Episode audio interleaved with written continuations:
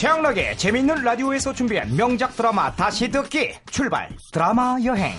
그 네 번째 시간은 터프가이 대명사 최민수의 존재를 세상에 알린 드라마 한 편을 준비했습니다. 1993년 방송 최민수, 김혜선, 손지창 주연의 국내 최초 뚜벅이 무한 워킹 드라마. 걸어서 어디까지? 걸어서 하늘까지. Walking to Heaven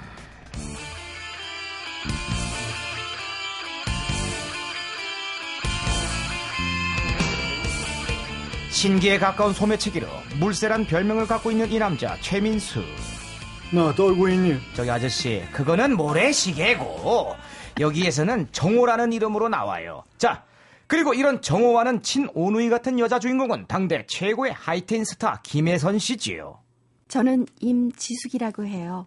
고등학생이죠. 뿌잉뿌잉. 네 믿기진 않겠지만 고등학생 맞습니다 그리고 지숙은 MBC 라디오 별이 빛나는 밤의 애청자지요 실제 드라마 속에서도 별밤지기 이문세 씨의 목소리가 나옵니다 언젠가는 우리 모두 별이 빛나는 밤에 이문세입니다. 제가 대신 사과 말씀 드리면서요. 자, 어쨌든 지숙과 정호는 친남매가 아니지만 함께 자랐습니다. 왜? 소매치기의 대부 지숙의 아버지가 뒷골목에 버려진 정호를 데려다 자신의 후계자로 만들었으니까 어서 훔쳐. 쥐도 새도 모르게 지갑을 훔치라고. 입술을 훔치는 방법도 아니고 걸레로 방바닥을 훔치는 방법도 아니고 지갑을 훔치는 방법을 전수한 지숙의 아버지. 어쨌든 이런 스파르타식 교육 덕분인지 물세 정호는 소매치기계의 초신성으로 떠오릅니다. 그래, 쥐도 새도 모르게 세비는 거야. 쇼쇼쇼. 아, 잠깐. 오해 금지. 세, 비, 다. 경상도 사투리로 훔친다는 뜻이죠. 방언입니다. 원어민 발음으로 들어보면 은 셉이다. 문장으로 연결합니다. 봐라 봐라 완전 셉이가 나온다 알았지? 셉이라고. 어쨌든 아버지와 친오빠처럼 따르는 정호가 소매치기란 사실을 까맣게 모르는 지수. 둘이 소매치기 해온 돈으로 열심히 고등학교를 다니며 국영수 중심의 종합학원 단과반까지 등록하고 사교육의 혜택까지 누리죠. 그랬던 어느 날. 드디어 잡았군. 따라와. 아빠! 지수가 지숙의 아빠는 소매치기를 하다 현장에서 잡혀 구속되고 최민수 그러니까 정호와 지숙만 남았죠. 정호는 손을 씻으려 하지만 배운 게 있나 가진 게 있나 지숙이랑 먹고 살려면 소매치기밖에 방법이 없었지요. 거기다 지숙이 제가 또좀 먹어. 어? 성장기 고등학생 여학생들도 무지하게 먹는 거 아시죠? 성장판이 아직 안 닫혀서 그래요. 여기 꽃배기 추가요. 상황이 이렇다 보니 배운 게 도둑질이라고 어쩔 수 없이 또 남의 지갑에 손을 대는데 꼬리가 길면 밟힌다고 물새까지 경찰에 쫓기게 됩니다. 가기사! 가기사! 너 등에 서겠냐? 그런데 하필 그 시각 바로 그 거리를 지나던 지숙에게 딱 들키고 마는데 어라? 얘는 또 왜 쫓아가? 오빠! 안 돼! 오빠! 릴레이 경주도 아니고 꼬리에 꼬리를 물며 뛰어가던 세 사람. 잠시 형사를 따돌린 물새는 지숙을 붙잡고 이 한마디를 합니다. 따라오지 말고 집에 가 있어. 알았어. 지숙은 밀려드는 배신감과 절망감에 정호와 연락을 끊어버리죠. 그도 그럴 것이 아빠도 소매치기고 오빠도 소매치기라니 같이 살던 두 남자가 모두 소매치기라는데 안 황당하겠어요? 그렇게 시간은 흘러가는데 그로부터 4년 뒤 지숙은 고등학교를 졸업하고 스포츠센터 매점에서 일을 하면서 에어로빅 강사의 꿈을 키워갑니다.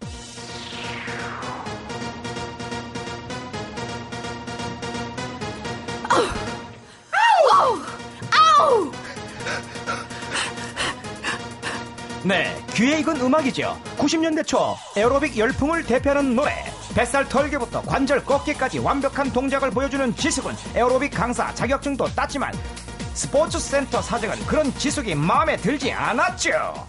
결국 일하는 직원들은 스포츠 시설 사용 금지시켜. 어중이 떠중이 지가 회원이야? 일이나 할 것이지. 사장님, 아니 일 다 하고 에어로빅 좀 하겠다는데 안 된다는 사장. 이런 갑의 횡포에 눈물 짓는 을. 그렇게 상처받은 지숙이 집에 와보니 편지 한 통이 도착해 있습니다. 어? 나한테 온 편지네? 누구지? 이 편지는 영국에서 처음 시작되어 세계를 한 바퀴 돌며 에이씨 뭐야 이게 저기요. 지숙 씨 그 옆에 있잖아요. 그거 말고. 아, 이, 이, 이, 아, 무슨 편지지? 응. 수감번호 2733번, 11월 30일 석방. 어머어머, 아빠! 네, 그랬습니다. 아까 소매치기로 잡혀 교도소에 들어간 지숙의 아버지가 5년이 다 되어 출소한다는 편지였지요. 그렇게 지숙은 두부를 사들고 교도소로 아버지를 마중 나오는데 거기서 최민수, 그러니까 물새 정호와도 재회를 하게 됩니다.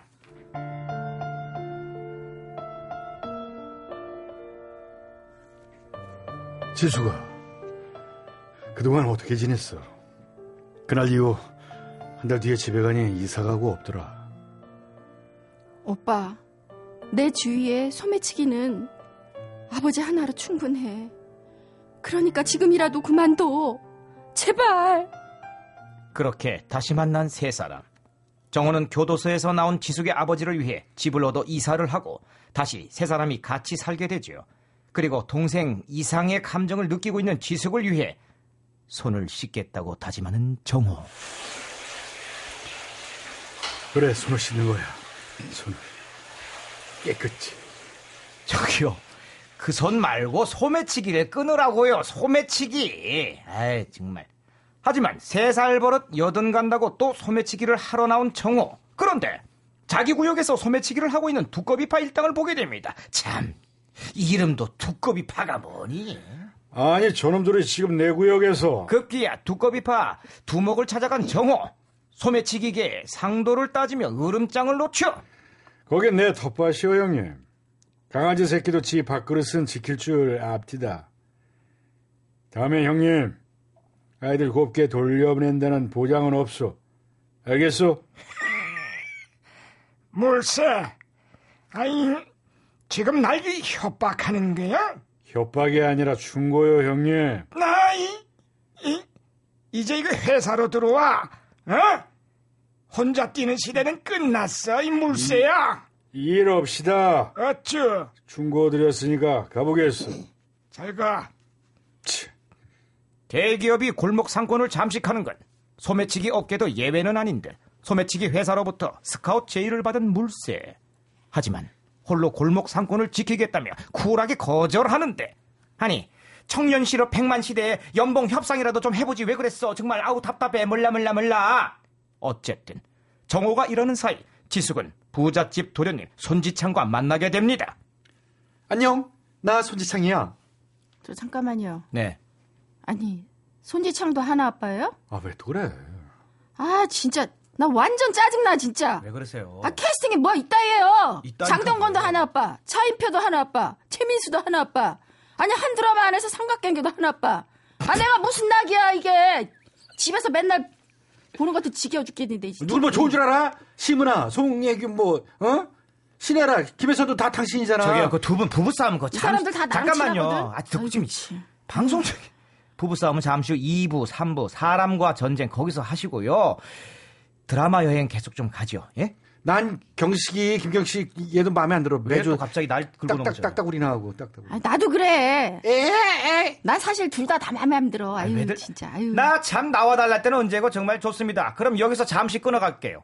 자, 드라마 걸어서 하늘까지의 삽입곡입니다. 장현철 씨의 나에게 조금 더 듣고 이어가도록 하겠습니다.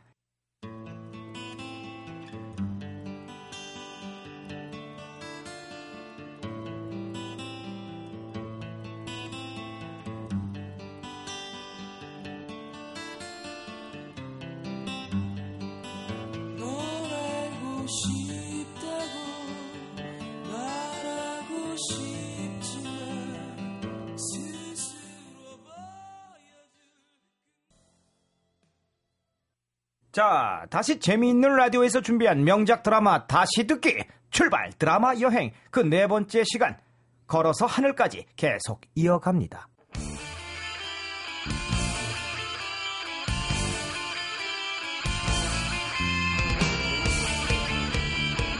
자신에게 동생 이상의 감정을 갖고 있는 물새의 마음도 모르고 부잣집 도련님 손지창 연수를 만나게 된 지수. 아 잠깐만. 손지창 씨 극중 이름이 연수. 지금 아내 이름도 연수 호호 연수 씨, 전 모자라는 거 없이 귀하게 자란 부잣집 도련님은 관심 없어요. 지숙 씨, 전 그렇게 생각하고 없이 사는 놈 아니에요. 뭐가 아니야? 맨날 집에서 술만 퍼먹고면서, 어? 도대체 생각이 있어 없어 당신? 저기요 그런 데서 없어요 자꾸 속마음을 꺼내지 마시고 드라마에 몰입 좀 해주세요 네. 지숙은 그렇게 자신과는 너무도 다른 삶을 살아온 연수를 쉽게 받아들이지 못하지만 열 번 찍어 안 넘어가는 지수가 없다고 결국 마음을 열기 시작하는데 잠깐 주인공 정호는 뭐하고 응? 뭐 세력 다툼 때문에 용다리가 잡혀갔다고? 제이 자식 가만 안 두겠어. 악간 두꺼비 이번엔 제특이 정말 귀에 쏙쏙 들어오는 범죄 조직입니다 이렇게 정호는 사랑보단 의리를 찾으며 동료를 구출하기 위해 달려가더니 제특기파가 파놓은 함정에 걸려들게 됩니다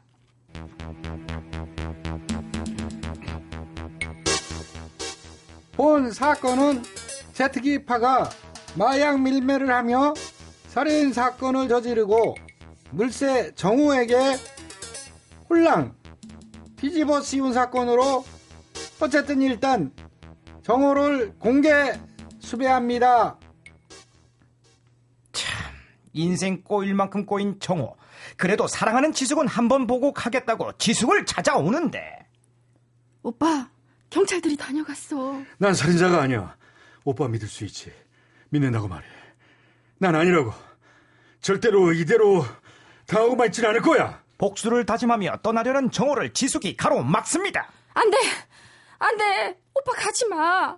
오빠 또 술 먹으러 가는 거잖아! 가지 마! 아, 엄마, 나 지금 최민수야. 제트기파한테 복수하러 가는 거잖아. 알았어. 내가 오죽하면 이래. 안 돼. 오빠 가지 마. 정호를 잃을까봐 불안한 지숙. 그런 지숙을 이렇게 안심시키는 정호. 걱정하지 마. 네가 필요로 할 때 난 항상 네 곁에 있을 거야. 네가 언제나 내 마음속에 있듯이.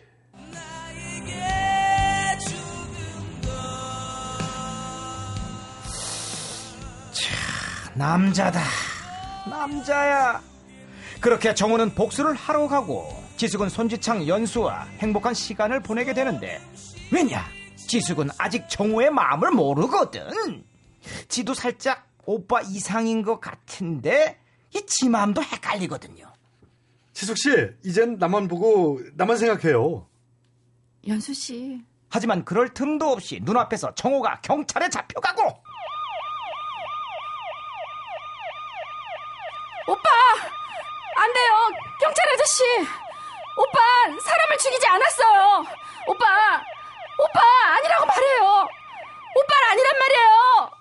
결국 교도소에 소감된 정호 면회 온 지숙과 유리벽을 사이에 두고 재회하게 되죠. 괜찮아? 건강해? 지낼만 해. 왜, 왜 왔어? 왜 그랬어? 왜 아니라고 말하지 않았어? 오빠가 사람 죽인 거 아니잖아. 내가 아무리 아니라고 해도 소용없다. 증거가 없으니까. 그럼 어떻게 해야 해? 오빠의 결벽을 증명하려면 어떻게 해야 돼? 돌아가. 너까지 끌어들이고 싶진 않아. 오빠! 내일에 대해 걱정하지 마. 나 정정호야. 아직 안 죽었어. 정정하네. 그리고 결벽이 뭐예요? 아, 못- 결백이구나. 아이, 몰입하렸는데. 어쨌든 이렇게 큰 소리 치길래 뭔 수가 있나 했더니 결국 호송버스에서 경찰을 제압하고 탈옥에 성공한 정호. 거기다가 경찰총까지 갖고 제트기파의 아지트를 찾아가는데 에이, 역시 물새답군. 어, 대단해. 하지만 이거 어쩌지? 이거다! 오빠! 지수가 제트기파에선 이미 정우의 탈옥 소식을 듣고 지숙을 인질로 잡아둔 것이었죠. 오빠! 난 괜찮아! 오빠! 에, 이 계집애까지 죽이고 싶지 않겠지? 총 내려놓고 무릎 꿇어! 제특의 말대로 순순히 따르던 정호. 그런데 그 순간 지숙이 몸을 피하면서 정호는 내려놓은 총을 집어 난사하기 시작하는데 아! 읍스 그렇게 제특의파 두목을 죽인 정호 진짜 살인자가 되어버린 정호 너 이제 어떡할래? 넌 집으로 돌아가. 이건 나 혼자 걸어가야 할 길이야. 오빠, 돌아가. 그 친구 곁으로 손짓창게 해. 안 돼, 오빠. 한때 널 원했었어. 그러나 지금은 알아. 어떤 게널 위하는 길인지. 이젠 날 혼자 있게 해줘. 이건 내 인생이야. 너하고 무관한. 널 있게 해줘. 오빠, 안 돼. 돌아가. 나하고 같이 가. 혼자 두고 돌아갈 순 없어. 결국 지숙과 함께 정호는 둘의 어릴 적 추억이 남아있는 시골집으로 도주합니다. 이젠 폐허가 되어버린 시골집에서 모닥불을 피워놓고 나란히 앉아 밤을 보내는 두 사람. 내가 지금 왜 웃는 줄 알아? 옛날 어렸을 때 아버지한테 혼나고 뒷산으로 도망쳤을 때 우리가 이러고 있었어. 생각난다. 오빠. 너와 이렇게 단둘이 있는 것만으로도 난 충분히 행복해. 죽어도 좋아. 오빠, 그런 말 하지 마. 재수가 너한테 내가 꼭 해주고 싶었던 말이 있었어. 사랑한다. 재수가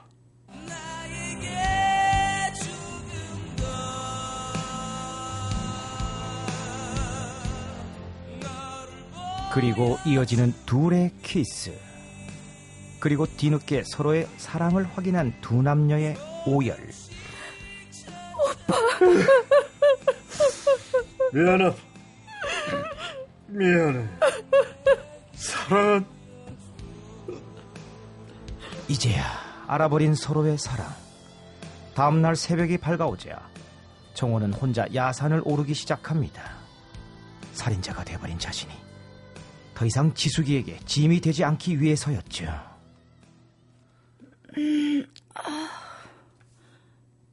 오빠. 오빠! 잠에서 깬 지숙은 불길한 예감을 억누르며 정호를 찾아 산을 헤매지만 숨어버린 그를 찾을 순 없지요. 어느새 경찰의 포위망도 좁혀져 오는데 이거 나! 이거 놔주세요! 우리 오빠! 그런 사람 아니에요! 우리 오빠 잡아가지 마세요! 오빠! 오빠! 멀리 산 위에서 그런 지숙의 모습을 지켜보던 정호는 끝내 홀로 죽음을 맞이합니다.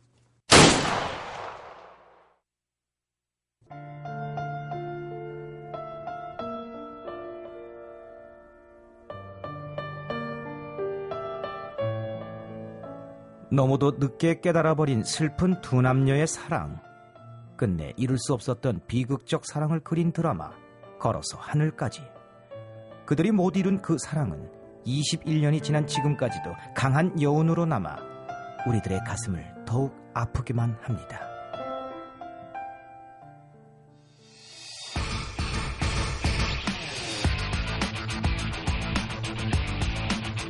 자, 최양락의 재미있는 라디오에서 준비한 명작 드라마 다시 듣기 출발 드라마 여행 그 네 번째 시간은 터프가이 최민수를 탄생시킨 대한민국 명품 드라마 걸어서 하늘까지였습니다.